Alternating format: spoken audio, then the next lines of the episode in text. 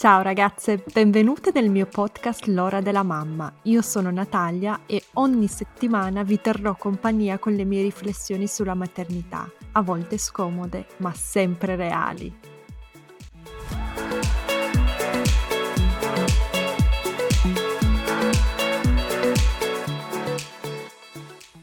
Ciao ragazze, oggi parliamo della coppia dopo i figli della crisi della coppia dopo i figli e ho invitato una persona che conoscete già benissimo perché ha fatto quattro podcast con me, Barbara. Ciao Barbara. Ciao Natalia, ciao a tutte. Ormai facciamo questo podcast in co-partnership, cioè le facciamo insieme. Le persone che hanno ascoltato solo le nostre puntate insieme penseranno che facciamo questo podcast insieme. Magari metto la tua foto sulla copertina, che dici? Eh, perché no? Sono tipo il prezzemolo, ogni tanto rispunto. allora, ho invitato Barbara per parlare della crisi della coppia dopo i figli figli, perché io questo l'ho sentito tantissime volte, l'ho provato in parte anche su di me. E l'arrivo del figlio e spesso l'arrivo del primo figlio è una delle crisi più grandi che una coppia deve affrontare. Forse mettiamo da parte le crisi dovute, che ne so, a tradimenti, a le crisi dovute a, a grandi problemi economici, le crisi dovute a trasferimenti, ok? Quelle sono forse un pochino più grandi, ma diamo per scontato che, che tutto questo vada bene e arriva un bambino. Ecco, questo è un cambiamento veramente epocale. E parleremo oggi di quello che succede in una coppia quando arriva un bambino, delle cose meno positive, perché a quelle positive diamo tantissimo spazio, anzi spesso le coppie giovani, soprattutto le persone che non hanno tante persone con figli intorno a loro, tante famiglie, pensano che con l'arrivo di figlie avranno accesso a una specie di felicità superiore, proveranno soltanto sentimenti positivi, ci sarà qualcosa di speciale, di magico nella loro vita. E forse grazie agli ormoni, i primi mesi le prime settimane succede proprio questo, soprattutto se non ci sono problemi di salute, problemi di soldi e altre complicanze. Ma quasi per tutti arriva sempre il momento in cui una crisi si palesa, il risentimento, ah, ma tu non hai fatto quello che volevo, ah ma mi aspettavo che questo sarebbe stato diverso, ah mi sento stanca, ah non dormo, e a letto come va? Ma io non riesco più a mangiare se, se, non sto in piedi. Ma come mai quando andiamo a casa di amici io sono in piedi a addormentare la bambina mentre tu ti bevi la birra e fai l'aperitivo con i tuoi amici come se niente fosse? Parleremo di tutto questo e prima di iniziare vorrei invitarvi a una sfida, sì, una sfida detta in inglese challenge, perché io e Barbara abbiamo organizzato questa sfida che inizia il 13 ottobre che si chiama Mammificarsi senza arrabbiare arrabbiarsi dalla gestione della rabbia alla comunicazione con il partner. Iniziamo il 13 ottobre e dal 13 ottobre se vi iscrivete al link che vi lascio nella descrizione di questo podcast vi arriveranno un'email al giorno, facciamo una pausetta durante il weekend per non esagerare con i contenuti, ma parleremo di rabbia femminile, ci saranno sia riflessioni nostre sul tema sia esercizi per voi. Quindi dicevo, rabbia femminile, perché i capricci ci fanno arrabbiare? Ecco, questa è una domanda che forse interessa e incuriosisce a tante mamme, perché gli uomini ci fanno arrabbiare, lo so, questo, di questo parlo tantissimo sul mio Instagram, ma non è mai abbastanza. Nella challenge scoprirete delle cose che non ho mai raccontato a riguardo. Parleremo del potere della condivisione per abbattere i tabù e poi il 19 ottobre terremo un webinar sul tema il carico mentale e la rabbia con il partner. Come comunicare in modo meno arrabbiato ed efficace con il partner in 5 passi. La challenge, ragazze, sarà gratuita. Dovrete invitare amiche, le, le, ragazze, le mamme del gruppo WhatsApp, le mamme del gruppo Facebook, le cugine, le sorelle, invitate tutte perché più siamo, più ci divertiamo. Io ne parlerò anche sul mio Instagram, condividerò i contenuti e gli esercizi più interessanti, quindi non vedo l'ora, è la prima volta che lo facciamo abbiamo Barbara che forse non ve l'ho detto, ma sicuramente se ascoltate questo podcast lo sapete già, Barbara è psicoterapeuta, è psicologa, si occupa di mamme, si occupa di coppie, ha fatto lei gli esercizi, sono esercizi inediti, abbiamo fatto tanta tanta ricerca per preparare questi contenuti e spero, e spero di vedervi partecipare numerose. Ma adesso passiamo a noi, perché anche oggi vi abbiamo portato un libro, un libricino americano che parla della coppia dopo i come vi dicevo. Eh, in inglese il titolo è What About Us? Quindi, che ne sarà di noi? L'autrice si chiama Karen Clayman. Karen Clayman si occupa di solito di depressione postparto e ha scritto questo libro che in realtà è un libro a fumetti. È solo in inglese, quindi io e Barbara ci siamo messe, l'abbiamo letto per voi e oggi parleremo, prenderemo spunto da questo libro per parlare della coppia dopo i figli.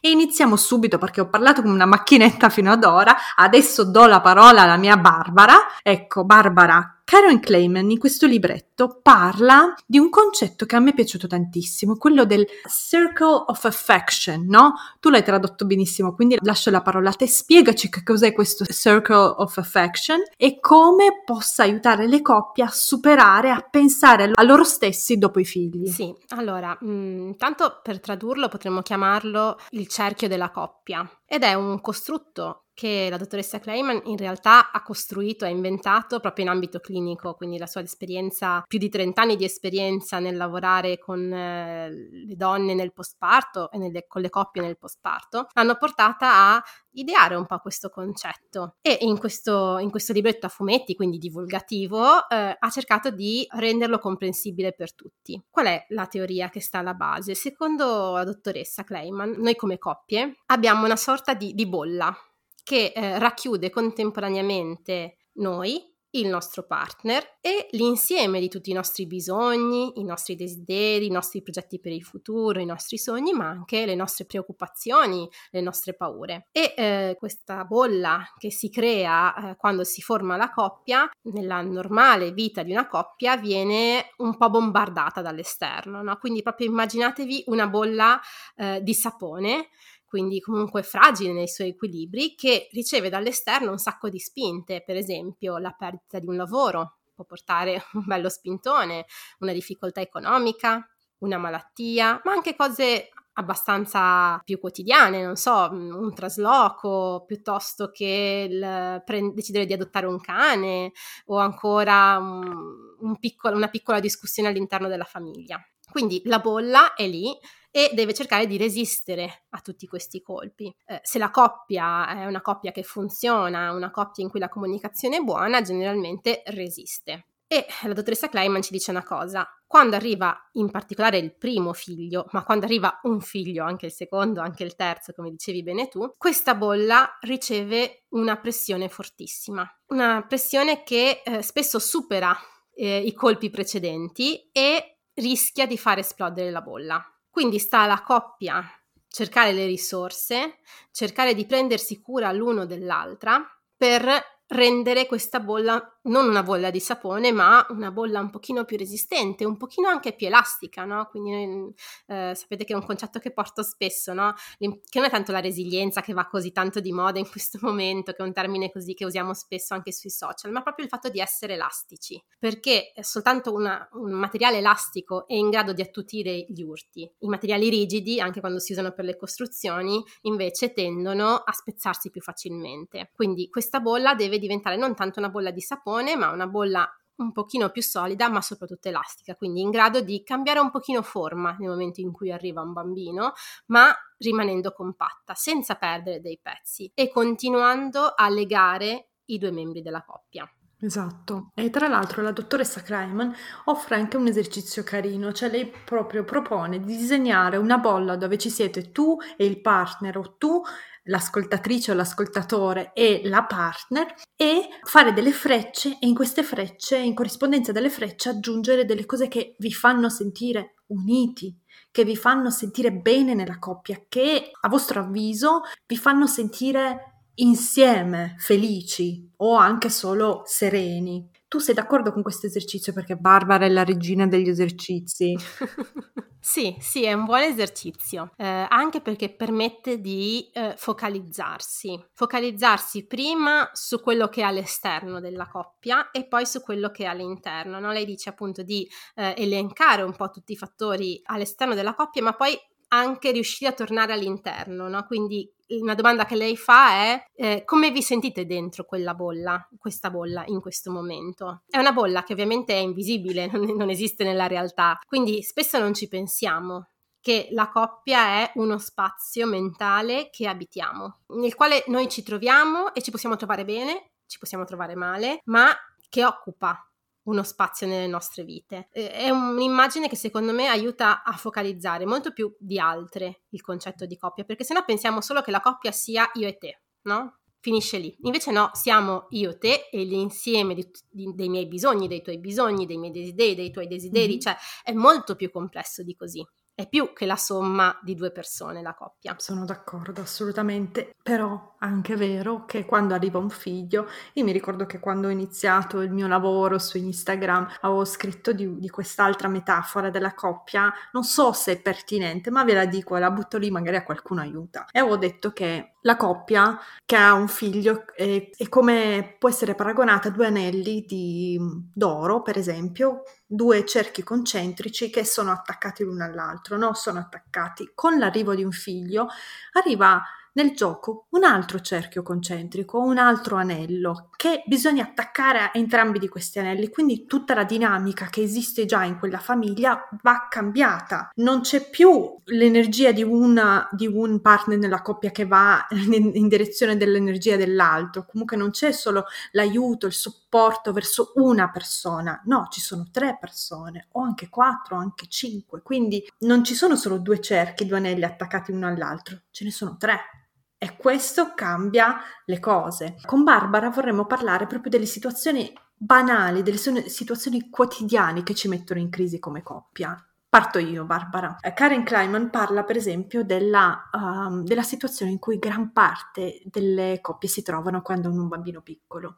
Per esempio, la situazione del genitore primario. Di solito in Italia è la madre che fa, anzi è obbligatoria la maternità, non è facoltativa, quindi i primi mesi è la madre a prendersi cura dei figli. E la madre ha anche questa sensazione, e spesso questa sensazione è anche vera, uh, corrisponde alla verità di saper fare le cose meglio, di saper cambiare quel pannolino meglio. E quindi si, io mi immagino, e credo che sia successo anche a me, anche se forse non me lo ricordo, forse ero troppo stanca per dire queste cose a mio marito, ma immaginate la situazione, lei che guarda lui che sta cambiando un pannolino e gli dice, eh no, lo stai mettendo troppo stretto. E no, se lo metti così, se è troppo aperto, gli esce, gli esce la cacca. E poi si fa tutti i film di quando lei andrà magari al negozio, al bambino uscirà la cacca e non potrà più, cioè e, i, due, due, i due partner non si incontrano, lui si sente incapace e lei si sente responsabilizzata si sente il genitore primario, ma sente anche di avere un partner che non è capace a farlo. Ecco, perché questa situazione crea la crisi e come uscirne? Allora, intanto è davvero faticoso per entrambe le parti, perché se ci pensiamo, da una parte abbiamo una mamma che già lei di per sé, quando cambia il pannolino, almeno così era per me, io immagino che là fuori ci siano, state, ci siano tante mamme che sono come sono stata io col mio primo figlio, già lei quando cambia il pannolino al primo figlio non sa quanto bisogna stringere questo pannolino, quindi glielo allaccia e pensa oh no, l'ho stretto troppo, gli darà fastidio, gli resterà il segno, gli verrà mal di pancia, allora lo allarga un po'. Poi no, riapri il body e ci ripensi e, e, lo stringi un pochino e poi glielo riallarghi ancora, perché eh, ovviamente nessuno ci dice quanto vada stretto questo pannolino, usiamolo come metafora, nessuno ci dice come fare la mamma, come fare il genitore. Quindi lì c'è tutta la fatica della madre che in realtà ha anche bisogno di in qualche modo trovare delle, delle, regole, dei punti fermi nell'accudimento del bambino e ha bisogno che questi punti fermi vengano rispettati anche dal partner. In realtà, razionalmente sappiamo benissimo che non accadrà niente di grave se il pannolino sarà un po' più largo o un po' più stretto, ma abbiamo bisogno di iniziare a costruire una diciamo, una genitorialità condivisa. La richiesta della mamma che dice guarda che quel pannolino forse è troppo stretto o è troppo largo è un guarda che io generalmente faccio così e ho bisogno che anche tu faccia così e ho bisogno che anche tu presti attenzione alle cose a cui presto attenzione io. Per quanto queste cose in questo momento possano sembrare mh, piccolezze, no? quando siamo in difficoltà abbiamo bisogno di eh, mettere i puntini sulle i anche sulle piccole cose perché ci fanno sentire più sicure, ci fanno sentire più in controllo. Cioè se io so come si mette il pannolino e il mio partner mh, mm, diciamo conferma questa mia idea facendola a sua volta e ascoltandomi, sentirò che ho il controllo della situazione. In realtà non ho nessun controllo e quel pannolino conta abbastanza poco, però è uno stratagemma mentale che inconsciamente utilizziamo e lo utilizziamo sempre nella vita al di là del, dell'arrivo dei figli. E dall'altra parte c'è la fatica del papà, che eh, come dice bene la dottoressa Kleiman, è lì se, è lì che cambia il pannolino al bambino urlante, piangente, perché non so i vostri, ma i miei figli i primi mesi col cavolo avevano voglia di farsi cambiare. È già sudato, è già un po' in difficoltà perché si sente che comunque lui non è la mamma, perché così come siamo vittime noi dello mm. stereotipo, sono vittime in parte anche i papà, no? Sanno, partono sapendo che intanto non saranno capaci, perché vabbè non ce l'hanno l'istinto materno. No, ma poi faccio qua una metafora e lo sapete che io parlo sempre di incompetenza strumentalizzata e che tra l'altro ne parleremo sì. anche nella challenge, vi siete già iscritte? Iscrivetevi, ma è vero che per esempio io guido abbastanza bene, mi piace dirlo e farlo vedere alle persone e parcheggio anche molto bene quando sono da sola. Appena c'è qualcuno, soprattutto un uomo vicino, sembra che perdo la mia abilità di parcheggiare e non sono capace, inizio a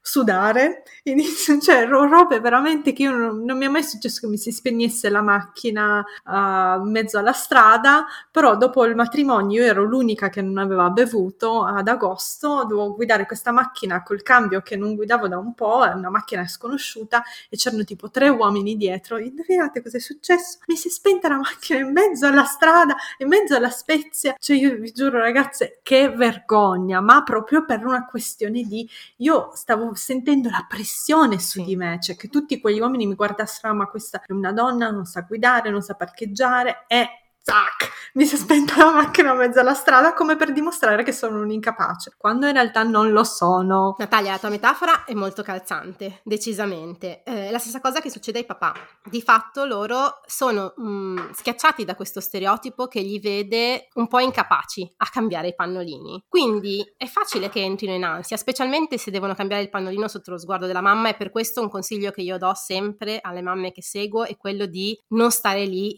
tipo falco a guardare che cosa sta succedendo, ma uscire dalla stanza in modo che i papà possano anche rilassarsi, possano anche sbagliare, provare come abbiamo fatto noi, tra l'altro, due o tre volte, allacciare, slacciare, pensarci un po', riflettere e cambiare pannolino. Quindi lasciateli nelle stanze da soli a provare mm. e a imparare con l'esperienza che abbiamo fatto noi. Però i papà decisamente hanno un po' questo vissuto e quindi si incontrano un papà che va in ansia all'idea di cambiare il pannolino, che si sente incapace, con una mamma che è altrettanto in ansia e che ha bisogno che le cose vadano fatte in un certo modo per sentire che ha il controllo della situazione, ecco che lì c'è lo scontro. Quindi cosa si può fare, mi chiedevi, in queste situazioni? Beh, appunto, un consiglio è accettare il fatto che entrambi si è genitori per la prima volta e quindi allo stesso modo il papà avrà bisogno di imparare a eh, mettere il pannolino come abbiamo imparato noi. Inoltre avere fiducia nel partner,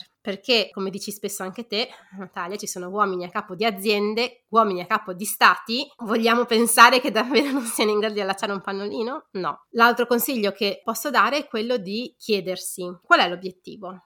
Cioè, l'obiettivo è davvero che il pannolino sia allacciato in quel modo lì o l'obiettivo è che il bambino venga accudito da entrambe le figure genitoriali? L'obiettivo è ovviamente il secondo. Quindi, prima di riprendere il marito che già si sente sgridato dal figlio perché ci sta mettendo troppo, il bambino piange, si sente anche magari sgridato dalla propria compagna, valutiamo se è qualcosa che possiamo lasciar correre, perché l'obiettivo finale è diventare genitori di questo bambino e prendercene cura.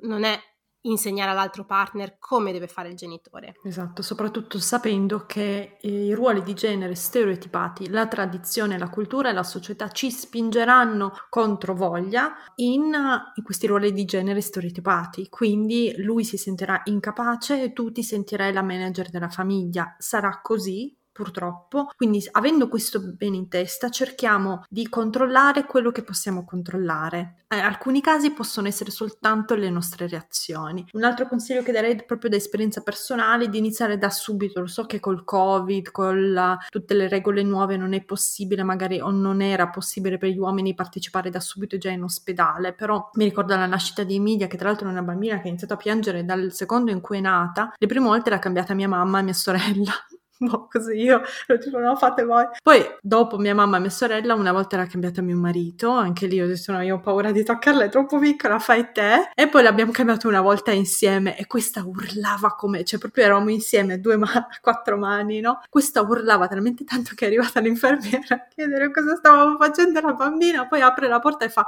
ah ma la state solo cambiando, cioè anche quello però crea gruppo, cioè non era ah tu stai facendo qualcosa di male, cioè noi stavamo facendo una cosa insieme, questa urlava come una forsennata, poverina, cioè povera bimba, però d'altra parte c'era la condivisione di quel momento difficile, stressante e adesso ci ridiamo di quell'infermiera che ci avrà guardato e detto ma questi, cioè trentenni sprecanti. Sì, bisogna, come dicevi tu, ricordarsi di essere parte di un team. So che a Natalia piacciono le metafore che riguardano il mondo del lavoro, quindi ne farò una, così la facciamo contenta. Nel corso Mamma che rabbia ne abbiamo tantissime, so che sono apprezzate molto dalle partecipanti. Eh, immaginate, magari molti di voi ce l'hanno proprio come esperienza lavorativa, ma di dover lavorare in team. Allora, noi sappiamo, perché lo abbiamo imparato con l'esperienza, che quando si lavora in team non possiamo recriminare costantemente agli altri partecipanti del gruppo di lavoro quando non fanno le cose esattamente come le desideriamo noi o comunque non possiamo sempre porci nei confronti degli altri come se noi fossimo i supervisori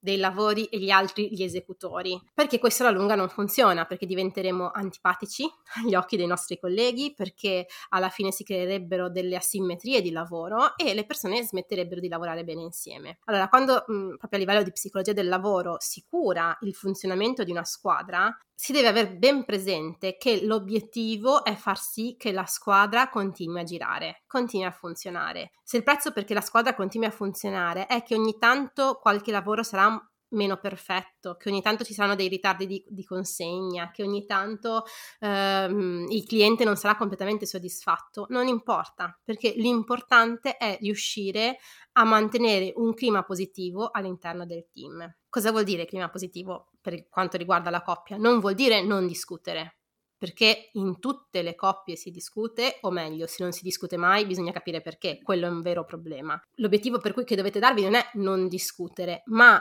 eh, avere a mente che bisogna continuamente alimentare e rinforzare il lavoro di squadra. Assolutamente. Passiamo a un altro punto, in realtà caldissimo, ma di cui si parla sempre troppo poco.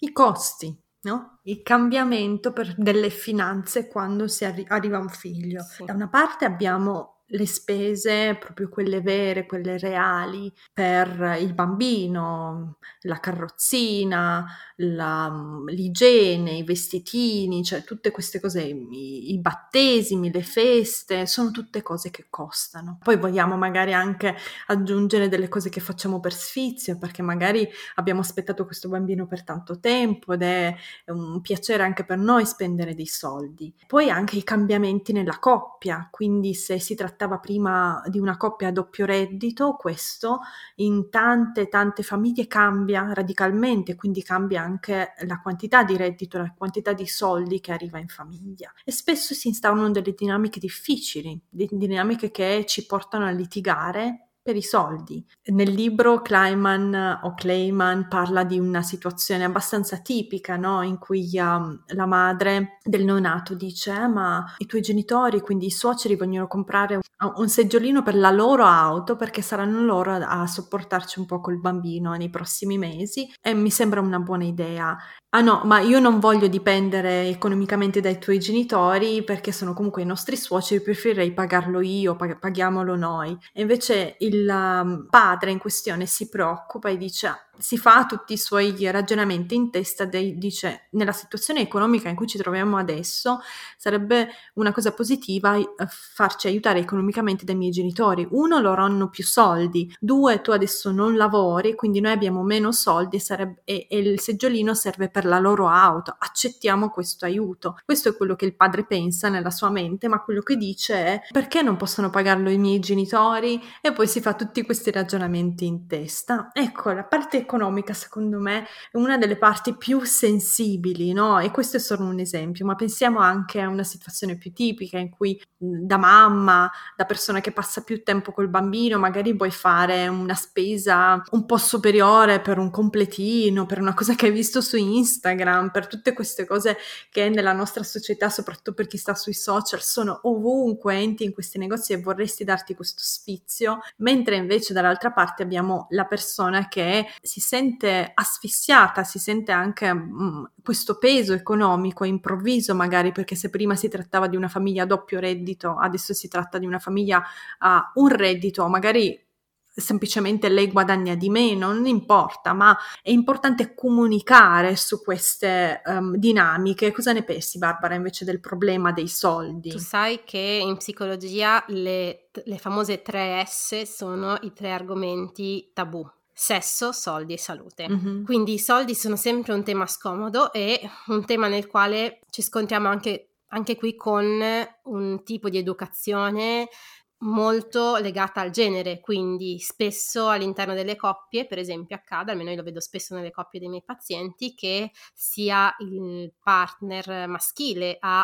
occuparsi di tenere le redini delle finanze familiari, anche se magari si lavora entrambi, facilmente è il papà a eh, sapere mm, più o meno qual è la situazione economica, che tipo di investimenti si possono fare, eh, quanti soldi si hanno in banca. E questo già è un grosso problema, perché andrebbe condiviso, cioè sui soldi c'è bisogno di totale trasparenza. Sono due adulti, quindi due persone che devono conoscere bene quali sono le loro possibilità economiche, quali sono le difficoltà. Questo già diciamo, ridurrebbe di parecchio molte delle discussioni che si fanno riguardo ai soldi. C'è una maggiore trasparenza e comunicazione, ma alla base una comunicazione che deve essere, non dico magari quotidiana, ma settimanale, mensile, cioè ci sediamo e ne parliamo. L'altro aspetto però invece non è così razionale, è un aspetto più emotivo. Come dicevi bene tu, eh, tanti dei nostri acquisti che riguardano i bambini sono acquisti emotivi. Allora cosa possiamo fare per affrontare anche i, le discussioni che nascono sull'onda del ma che carino io lo vorrei comprare e il ma no ma non è necessario dobbiamo risparmiare? Si tratta di decidere insieme alla base, cioè anche lì sedersi a un tavolo e dire guarda io vorrei comprare questo, che so che magari razionalmente non è un acquisto necessario, ma sono disposta a raccontarti perché per me è importante. Fa la differenza sia per noi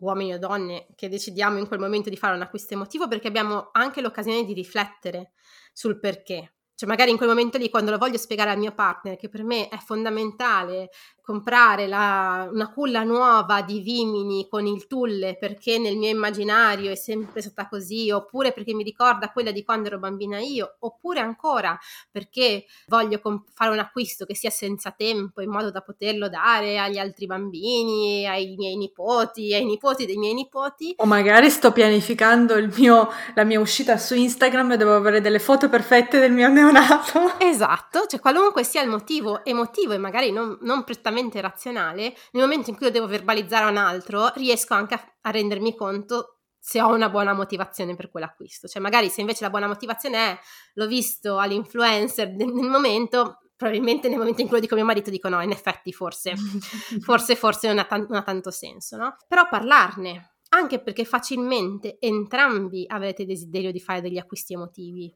quando si parla di un figlio. Saranno acquisti diversi, magari in fasce di età diverse, Faccio un esempio per noi, no? L'esempio della cestina di Vimini non è casuale perché riguarda proprio me, nel senso che io volevo assolutamente questa culla di Vimini che ovviamente non ho usato, giusto perché è stato un acquisto intelligente. Per mio marito sarebbe stato fondamentale, sarà fondamentale, ne sono sicura, qualora mio figlio fosse appassionato di calcio, comprargli la maglia dei giocatori di calcio preferiti, perché era quello che suo padre faceva per lui. Per me sono soldi buttati, proprio non mi verrebbe manco in mente, non so se avete idea quanto costano le maglie originali di calcio. Per mio marito è fondamentale. Quindi eh, prima o dopo tutti facciamo degli acquisti emotivi. Sarebbe meglio parlarne prima, discuterne prima, me- decidere qual è il budget familiare in quel momento e capire se ci sta, se non ci sta.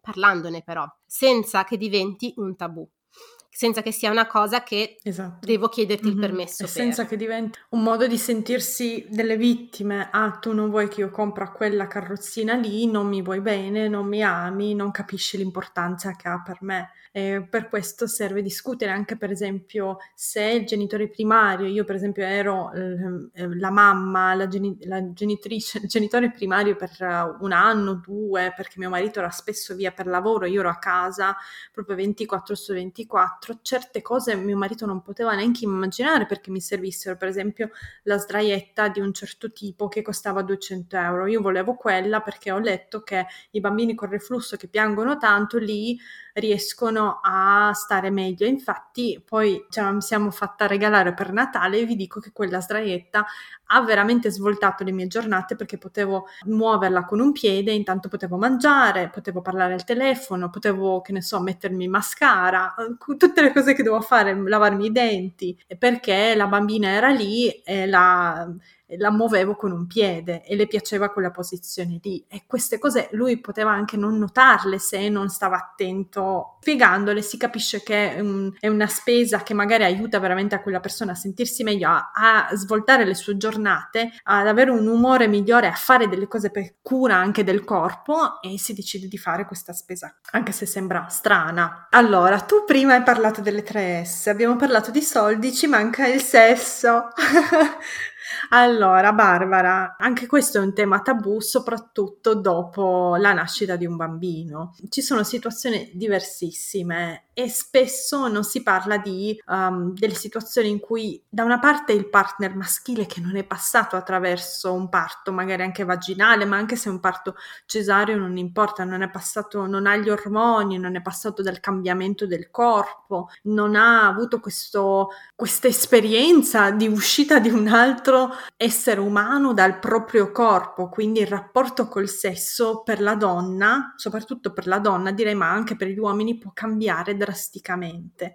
E da una parte c'è un tabù del ah ma io non voglio fare quella che è una suora che non vuole mai avere rapporti sessuali, eh, ma dall'altra parte non voglio neanche che lui mi tocchi perché se io l'abbraccio subito, che ne so, mi tocca il sedere e pensa che io sia pronta per il sesso, io in realtà ho solo bisogno di un abbraccio. E situazioni del genere anche molto più complicate di così sono, succedono spessissimo, per esempio dopo la famosa visita sei, delle sei settimane, no? Uh, lui magari si aspetta che lei sia pronta, ma lei non è affatto pronta, che magari per i dottori lo è, ma per il suo corpo non è. Oppure guardarsi allo specchio dopo la doccia e vedersi completamente diversa e preoccuparsi che il tuo partner, che prima trovava magari super attraente una tua parte del corpo, che adesso però è cambiata, la scopra anche se se l'ha già vista, cioè mentre ti faceva la doccia l'ha già vista, ma che non sia più attratto da te, cioè tutte queste cose, meno se ne parla, più il tempo va avanti più ti stringono anche perché spesso volentieri i messaggi che passano ah non vedevo l'ora dopo sei settimane di buttarmi lì nel letto oppure ah che è stato bello riprendere e queste cose così parliamo della seconda S eh sì, diciamo che per quanto riguarda il sesso ci sono spesso all'interno della coppia tantissime incomprensioni. Forse proprio perché è qualcosa di cui non parliamo volentieri, cioè non, difficilmente diciamo vabbè adesso ci, ci, sediamo davanti a una bottiglia di vino e parliamo della nostra vita sessuale, no, non succede. Guardate, è più facile che parliate di soldi. Di soldi o di ma, salute. O di salute, ma di sesso è difficile. È difficile perché un po' c'è un retaggio culturale, un po' c'è l'imbarazzo, un po' c'è anche il timore di eh, togliere il velo a qualcosa che comunque desideriamo rimanga nel mondo del vedo e non vedo, no? Mm, sembra quasi proprio di eh, puntare un riflettore e, e, ci sentiamo a disagio nel farlo. Per cui è facile che ci siano delle incomprensioni. Le incomprensioni partono già subito dopo il concepimento, quindi già durante la gravidanza eh, possono succedere delle cose nella vita sessuale di una coppia ad esempio può capitare che eh, il partner maschile eh, o si senta attratto dal corpo femminile che cambia, dalla pancia, eccetera, e quindi anzi magari anche più attratto del solito, oppure può succedere che si senta meno attratto perché fa fatica a riconoscere il corpo della propria compagna, o ancora può avere delle paure, timore di fare male al bambino, timore eh, che eh, mh, possa portare delle complicazioni, un rapporto sessuale, oppure ancora ci possono essere tutta una serie di preoccupazioni nella mente del partner, del futuro papà, preoccupazioni, preoccupazioni riguardo al lavoro, riguardo ai soldi, riguardo all'equilibrio familiare e che in quel momento portino a un calo del desiderio, oltre al fatto che ci sono anche dei, mh, degli sbalzi ormonali del testosterone durante la gravidanza della propria compagna. Dal canto suo, la donna invece durante la gravidanza può anche lei fare fatica a rivedersi nel proprio corpo, può sentirsi meno attraente, può avere dei timori riguardo ai rapporti sessuali, può sentire un fisiologico calo della libido, perché anche qua ci sono un sacco di, di ormoni in circolo che cambiano equilibrio costantemente. Dopo il parto le cose si complicano ancora di più, perché subentra la mancanza di sonno, perché subentra il fatto che magari ci sono dei punti, delle cicatrici, eh, ci sono proprio fisicamente dei cambiamenti, ci può essere un prolasso, ci possono essere dei problemi a livello di pavimento pelvico, mi pare che la, la statistica ci dica che più o meno un terzo delle donne dopo il parto hanno delle difficoltà più o meno lievi riguardo al pavimento pelvico, quindi da, fi, fino al prolasso totale, ma anche no, molto più lievi. Eh, magari c'è l'incontinenza. Come si fa a trovare le parole di, per dire a un partner, no guarda, non mi va, perché poi magari mentre abbiamo un rapporto... Se mi siedo fa, ti faccio la pipì eh, addosso senza esatto, accorgermene, cioè, no? Diffi- veramente difficile. Eh, dall'altra parte, invece, il neopapà può o avere delle, diciamo, una frustrazione del suo desiderio e quindi sentirsi messo da parte, non desiderato, anche a volte geloso del rapporto intimo che hanno la mamma e il bambino, oppure, cosa che si dice sempre meno spesso perché nell'immaginario comune l'uomo non vede l'ora, la donna invece dice mm, no aspetta non sono ancora pronta, ma in realtà non è così. Eh, gli uomini spesso sono anche loro costretti a questa narrazione che li vede subito desiderosi di avere un rapporto dopo il parto, ma molto spesso, e questo lo vedo quando eh, seguo le coppie, quando seguo i papà e si sentono liberi di, di dire veramente quello che provano, anche loro non si sentono subito pronti anche loro hanno delle, delle, difficoltà legate al fatto di temere di fare male alla propria compagna, quindi che, che, sia, che la compagna non sia pronta a un rapporto, oppure preoccupazioni riguardo alla gestione del figlio, cioè cosa facciamo col bambino, lo mettiamo nell'altra stanza e se ci sente, se se ne rende conto, anche se è neonato, eh, oltre a tutte le preoccupazioni di un cambio di ruolo dal punto di vista sociale, quindi le difficoltà economiche, il lavoro, sarà in grado di mantenervi, perché poi anche l'uomo viene investito anche di questo ruolo, che possono portare a un'incertezza in generale che si riflette anche nella vita sessuale, perché il sesso è a tutti gli effetti un comportamento e i comportamenti vengono influenzati da come ci sentiamo in quel momento, da come stiamo in generale a 360 gradi in quel momento. Se anche il papà non dorme la notte, non è detto che il suo desiderio sessuale sia immutato, anche lui potrebbe sentire un calo della libido. Quindi, come vedete, le, le difficoltà possono essere numerose e da entrambi i lati. Mm-hmm. Come facciamo? Anche qua la parola chiave è comunicare, sforzarsi di superare il tabù e riuscire a trovare le parole, che possono essere palo- parole del tipo io mi sento così, tu come ti senti, oppure banalmente faccio la visita della sesta settimana, torno a casa, racconto com'è andata. Guarda, sì, la dottoressa mi ha detto che effettivamente possiamo riprendere ad avere una vita sessuale, però ho un prolasso di primo grado, quindi comunque anche lei l'ha notato, dovrò fare della riabilitazione, sai, anch'io l'ho notato guardandomi, eh, mi fa sentire un po' a disagio. Oppure ancora, la dottoressa mi ha detto che possiamo riprendere la vita sessuale, ma che spesso accade che le donne non abbiano, eh, dal punto di vista proprio del desiderio, una libido come quella prima della gravidanza, magari perché stanno allattando, magari perché comunque sono ancora eh, alle prese con il calo del progesterone, degli estrogeni, cioè ci sono tutta una serie di motivazioni, cioè proprio di dirlo dicendo me lo ha detto la dottoressa, cioè se, se vi provoca imbarazzo usare le vostre parole dicendo no guarda che però eh, ho un problema a livello di pavimento pelvico e quindi ho dei timori dire la dottoressa mi ha detto che molte donne nella mia condizione preferiscono aspettare un pochino prima di riprendere i rapporti oppure la dottoressa mi ha detto che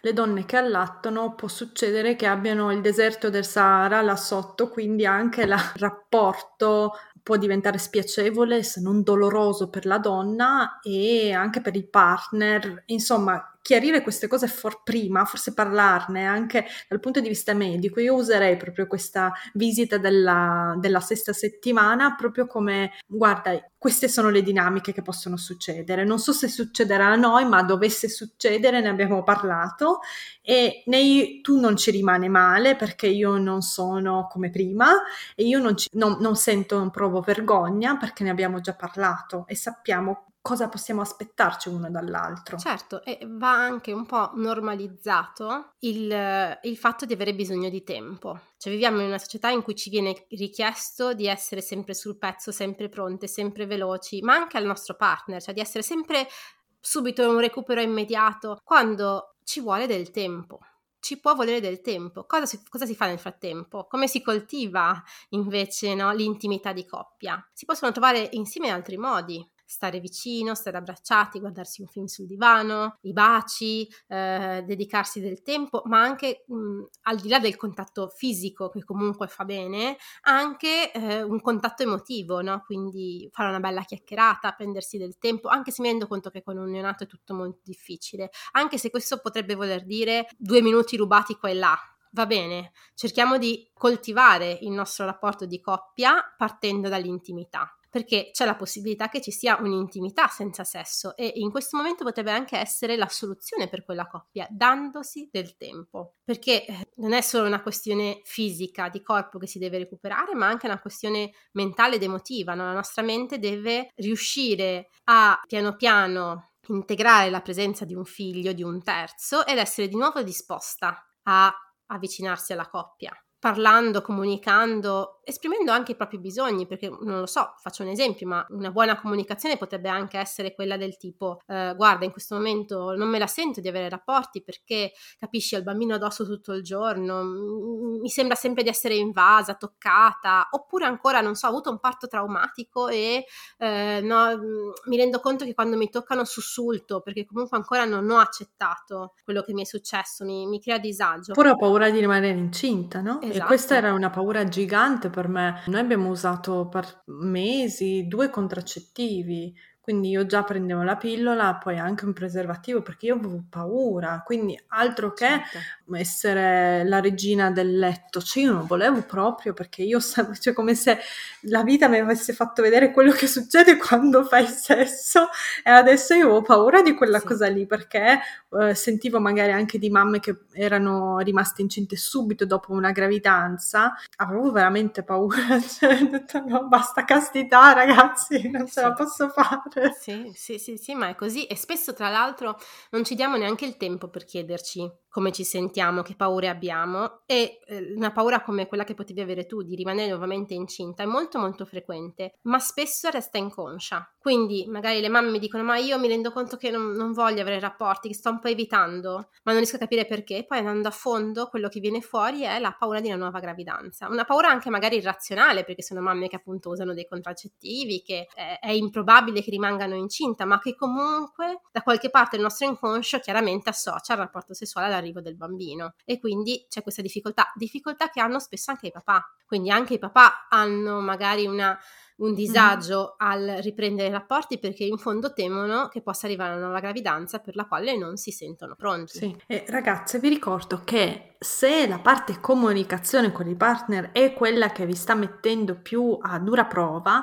noi abbiamo il 19 ottobre un webinar proprio sulla comunicazione non violenta e sul carico mentale. Iscrivetevi al link che vi ho lasciato nella descrizione perché avremo degli esercizi. Ehm, iscrivendovi al link, tra l'altro, vi iscrivete come vi dicevo, alla challenge e riceverete anche informazioni sul webinar. Quindi fatelo per non perdervi questa occasione perché sarà l'unica volta che lo facciamo quest'anno. Adesso passiamo al prossimo punto, il sonno. Il sonno, il grande problema, anche questa è una S, quindi possiamo chiamarle le 4 S. S il sonno, Barbara, cioè questo è soprattutto per sì. i bambini, per i genitori di bambini che non dormono. Anche lì torniamo al discorso del genitore primario, che è la situazione classica. Un partner sta a casa ad accudire principalmente e l'altro partner lavora fuori casa. E se tu come madre non dormi per X settimane, mesi, anni, inizia a costruirsi dentro di te un risentimento grosso come una casa. No? Cioè, altro che ah, faccio questo sacrificio per guardo le altre mamme dalle finestre, anche loro non dormono, ogni stella nel cielo è un'altra mamma che non dorme di notte, cioè tutto bello, sì, su Instagram a me mi avessero fatto vedere questi post uh, sei anni fa avrei detto ma andate, cioè ciao. Io provavo risentimento e so che tante donne lo provano in situazioni particolari soprattutto, no? Cioè se il, il, partner può dormire in albergo, nel nostro caso non c'era la situazione che lui non sentisse la bambina, anche, cioè mi, avesse, mi avrebbe fatto andare in bestia una cosa così, ma cioè, sentiva benissimo anche perché con la voce che ha, voglio dire, non sentirla è impossibile, però se tu allatti, no? Se tu allatti comunque di notte allatti, ti tocca andare a prendere la bambina, lei si sveglia, il partner comunque si può cambiarla, può se c'è il biberon darle il biberon, può che ne so massaggiarti la schiena, ma anche quello a me avrebbe fatto, se mio marito si fosse alzato, avesse iniziato a massaggiarmi i piedi e la schiena, penso che sarei impazzita, l'avrei tirato giù dal letto. avrei fatto una strage. Eh, no, proprio perché, ma vaffa, cioè, capito? No, non è insopportabile come situazione. Peggio ancora quando lui dormiva beato in albergo e poi io lo chiamavo a mezzanotte, sta bambina non mi fa dormire e tu sei in albergo beato fa Nathan guarda che io sto facendo ancora una presentazione probabilmente ne ho fino alle due ma io comunque sì ma dopo le due tu andrai a dormire io invece sono qua con la tua figlia. Torna a casa da Düsseldorf dove sei? E vieni a prenderti tua figlia no? Cioè impazzivo mi faceva impazzivo mi faceva veramente dare i numeri impazzivo. E so che magari le altre mamme non impazziscono, non impazziscono, non impazziscono come impazzivo io, ma il risentimento c'è e questo è un problema che si presenta tantissimo, no?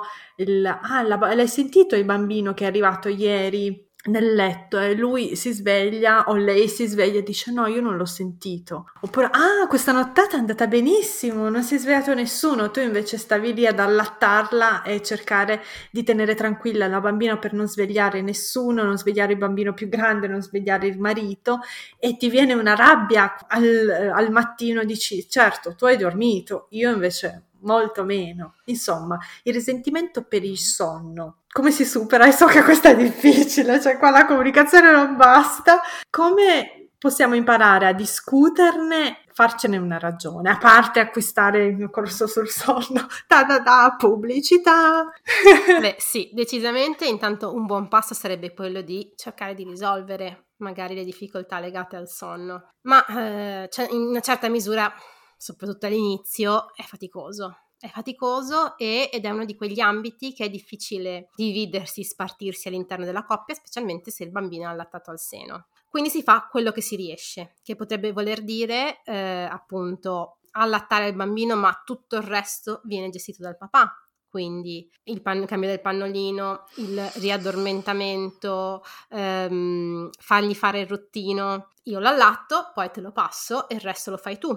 Oppure ancora ci alterniamo, facciamo metà notte per uno, se magari nell'altra metà della notte il bambino prende il biberon, oppure facciamo due giorni per uno, oppure ancora se la mamma è a casa temporaneamente mentre il papà è al lavoro, che, quindi c'è anche il disagio aggiuntivo del fatto che magari si deve svegliare presto per andare in ufficio o chissà cos'altro, magari nel weekend. Allora nel weekend la mamma cerca di dormire il più possibile e il papà invece eh, accudisce il bambino. Altre soluzioni, la mamma va a dormire prima. Una volta che addormenta il figlio rimane sveglia a sistemare la cucina, a sistemare la casa, a passare lo straccio, per... no, va a letto. Guardare Instagram o Netflix. Esatto, ma quello magari sì se ne ha voglia, però ha la possibilità di riuscire a mettere i suoi bisogni al primo posto, perché non è una questione soltanto di sonno, cioè il sonno ovviamente, la mancanza di ore di sonno fisiologicamente sono una tortura, ma è anche il fatto di non avere un tempo di decompressione. Cioè il sonno ci serve anche perché è il momento in cui la nostra mente stacca. Le mamme non hanno mai un momento in cui la mente stacca, quindi anche se non riuscite a fare il famoso pisolino pomeridiano, bene, se avete la fortuna di avere qualcuno che vi può tenere il bambino il pomeriggio, un'oretta,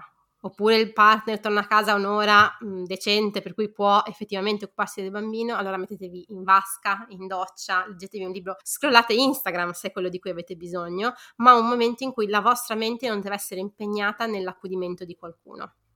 Perché anche questo per noi il sonno, no? Staccare la spina. Quindi ovviamente ci sono del, per quanto riguarda l'allattamento è difficile riuscire a dividere i compiti in maniera equa, però bisogna trovare la forza di presentare le proprie richieste, i propri bisogni il più possibile. Quindi dire proprio in maniera chiara ed esplicita di che cosa abbiamo bisogno, che cosa il partner può fare nella pratica. Vedi l'esempio che facevi tu, eh, di, di, te tuo marito mi ha fatto sorridere perché ha un bias della comunicazione che spesso le coppie hanno, cioè io ti chiamo e mi lamento, e ti chiedo una cosa che tu non puoi fare, cioè da Düsseldorf venire a Vienna nel cuore della notte a prendere tua figlia. No, va bene, ok, ti sfoghi, ti arrabbi, tiri fuori la rabbia, ma di fatto non è una comunicazione funzionale perché in quel momento il tuo partner non poteva fare niente per aiutarti. E io sono abbastanza propensa a credere che in quel momento eh, il papà di Emilia sarà stato anche, si è sentito impotente, dicendo sì, ma io Fa- anche volendo, come faccio ad aiutarla in questo momento? Che io sono qua dall'altra parte e anche l'impotenza è scomoda. Quindi cerchiamo di pensare insieme delle soluzioni pratiche e facciamo delle richieste concrete. Guarda, senti, questa notte mi tirerò il latte, ti lascio il biberon pronto, lasciami dormire quattro ore di fila. Oppure nel weekend tu esci con la bambina al parco, la porti a fare una bella passeggiata, io rimango a letto a dormire. Mm-hmm, esatto. Oppure anche cose veramente piccole, minuscole, come nella mia situazione di Düsseldorf, no? Cioè tu dici quando io ti chiamo nel mezzo della notte perché tu ti conosci, sai come sei fatta, no? Cioè tu, questo sto parlando alla media allora, Natalia, ascolta tu dillo a sto poveraccio che ad un certo punto lo chiamerai e probabilmente sarai molto stanca, sarai molto disperata, la situazione a casa magari sarà molto calda. L'unica cosa che lui può fare, cioè almeno decidete le cose che lui non dovrebbe mai dire, cioè lamentarsi, parlare di lui, darti della vittima, darti della cattiva mamma o che ne so io, e dire delle cose invece che ti possono aiutare anche da lontano, come per esempio, appena arrivo domani sera facciamo questo, questo, questo, vedrai che domani sera andrà tutto benissimo hai solo un giorno, ma pensa di passare questa notte e poi la notte prossima andrà tutto bene. Questo weekend faremo questo, andiamo dai suoceri e possiamo fare questo e questo e dormiamo tutte e due, oppure dormi tu. Oppure Semplicemente delle parole che tu sai che ti faranno stare meglio. Stai facendo un ottimo lavoro, che ne so, magari qualcuno fa piacere sentirsi dire guarda, hai una forza incredibile, a me una cosa del genere avrebbe fatto impazzire ancora di più, però tipo, ah ma tu sei veramente un'eroina, stai facendo veramente benissimo, non so come fai a fare, sta bambina piange sempre, ecco, queste cose a me facevano imbestialire, ma so di persone a cui fanno piacere, no? Che... Io ad esempio, cioè io sono una persona a cui fa, se proprio non mi puoi aiutare, se sei in una situazione in cui proprio non mi puoi aiutare, almeno dirmi a parole esprimere gratitudine perché mm-hmm. io sto facendo quella cosa che tu non potresti fare mi aiuta. Mm-hmm. Perché dico, vabbè, ok, non mi, non mi puoi aiutare, però almeno se mi sento in parte ripagata dalla gratitudine. Nel caso di mio marito, vabbè, ma lui è marito di una psicologa, quindi capite che riceve delle imbeccate quotidiane. Primi, le prime settimane con la mia secondogenita, eh, dove comunque l'allattamento era impegnativo, il postparto e tutto quanto, magari la mattina è capitato che mi lasciasse il, la, la, la, tazza apparecchiata, tutto quanto per mio marito esce molto presto di casa, eh, tutto apparecchiato per la colazione con un bigliettino di ringraziamento. A me quella cosa lì ha dato benzina per mm-hmm. una settimana, poi vabbè, non era neanche sufficiente, no? Però ehm, mi ha aiutato perché ho detto, vabbè, ok, allora questo lavoro che sto facendo non è invisibile. C'è qualcuno che l'ha notato, c'è qualcuno che l'ha notato e mi ringrazia perché io durante mm-hmm. la notte accudisco nostra figlia e le do da mangiare. Esatto, sì. Che sembrano cose piccole, ma possono fare la differenza. Sì. Abbiamo già parlato tantissimo. Vi ripeto ancora, se vi interessano questi temi della comunicazione col partner, del carico mentale, iscrivetevi alla challenge. Eh, durante il webinar presenteremo anche la nostra quarta edizione di Mamma che rabbia dove parliamo uh, di questi temi proprio in modo dettagliato, diamo delle, delle strategie pratiche, facciamo degli esercizi insieme per uscire da queste dinamiche, anche eh, per dividere e ridistribuire il carico mentale all'interno della coppia. Ma adesso noi con Barbara passiamo al nostro ultimo punto, che non è più una S purtroppo, ma è una T, ST, almeno siamo in ordine alfabetico. Il tempo, cioè anche questo insieme al sonno, insomma al sesso e insieme ai soldi è un grande problema, quello di avere del tempo per sé. La coperta è, diciamocelo, spesso troppo corta. Gli orari lavorativi sono lunghi, le cose casa, da fare a casa sono tantissime, se ci sono più di un figlio, ma, che, ma anche se ce n'è solo uno, non c'è mai tempo, scuola, bambino neonato, le altre relazioni, il lavoro che magari se sei partita IVA devi portartelo comunque avanti, i soldi, cioè tutto questo, il tempo per sé è veramente poco, la coperta è troppo piccola e ognuno del partner, soprattutto nei, nei primi anni, no? quando i bambini sono ancora molto molto dipendenti, fanno fatica a ritagliarsi dei tempi solo per sé. Eh, non solo come coppia, adesso sto parlando solo proprio del tempo per sé, un momento per sé, il momento per fare sport, il momento per andare a un corso di yoga, uh, un momento per prendersi un caffè con un'amica o andare a fare una passeggiata da sola, insomma tutti questi tempi. E ci si attacca a questa coperta e può diventare veramente motivo di litigi molto frequenti. Ah, tu ieri sei andato in palestra, quindi mo siediti qua, oggi ci vado io, senza riuscire a trovare un tipo di comunicazione funzionale che aiuti entrambi della coppia. Come si fa? Anche qua è difficile, lo so cosa dirai Barbara, lo so.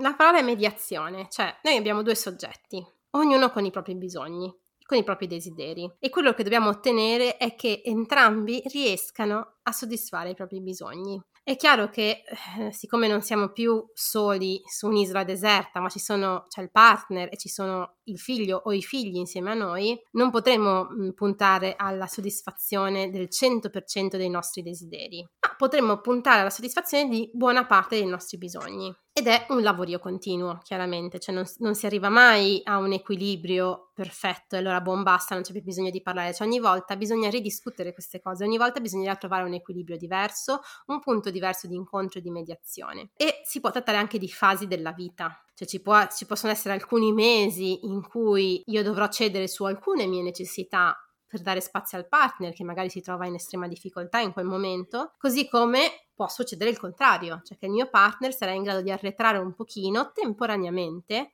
perché coglie che io in quel momento lì ho dei bisogni che è importante che io soddisfi. Quindi immaginatevi la mediazione non come un punto statico di equilibrio eh, che poi non si tocca più, ma qual- come una specie di confine che spostiamo abilmente da una parte all'altra, qualche centimetro più in là, qualche centimetro più in qua, anche in base al momento di vita che stiamo affrontando come famiglia. Ma come mi dicono sempre i miei pazienti, ok, vabbè, tutto bello, eh, però concretamente com'è che faccio a dirgli che io ho bisogno del tempo per me? Com'è che faccio non solo a dirglielo, ma a far sì che lui sia in grado di riconoscerlo. E di questo poi parliamo anche in Mamma che rabbia tanto, no? Certo. Perché spesso la rabbia verso il partner nasce anche da questi bisogni, da questi bisogni che non sono soddisfatti e che spesso le donne non riescono a capire come soddisfare e si trasformano in rabbia, rabbia non ascoltata. In Mamma che rabbia abbiamo tanti esercizi e tante partecipanti lavorano proprio su questo punto qua, dei bisogni non riconosciuti, dei bisogni che vanno soddisfatti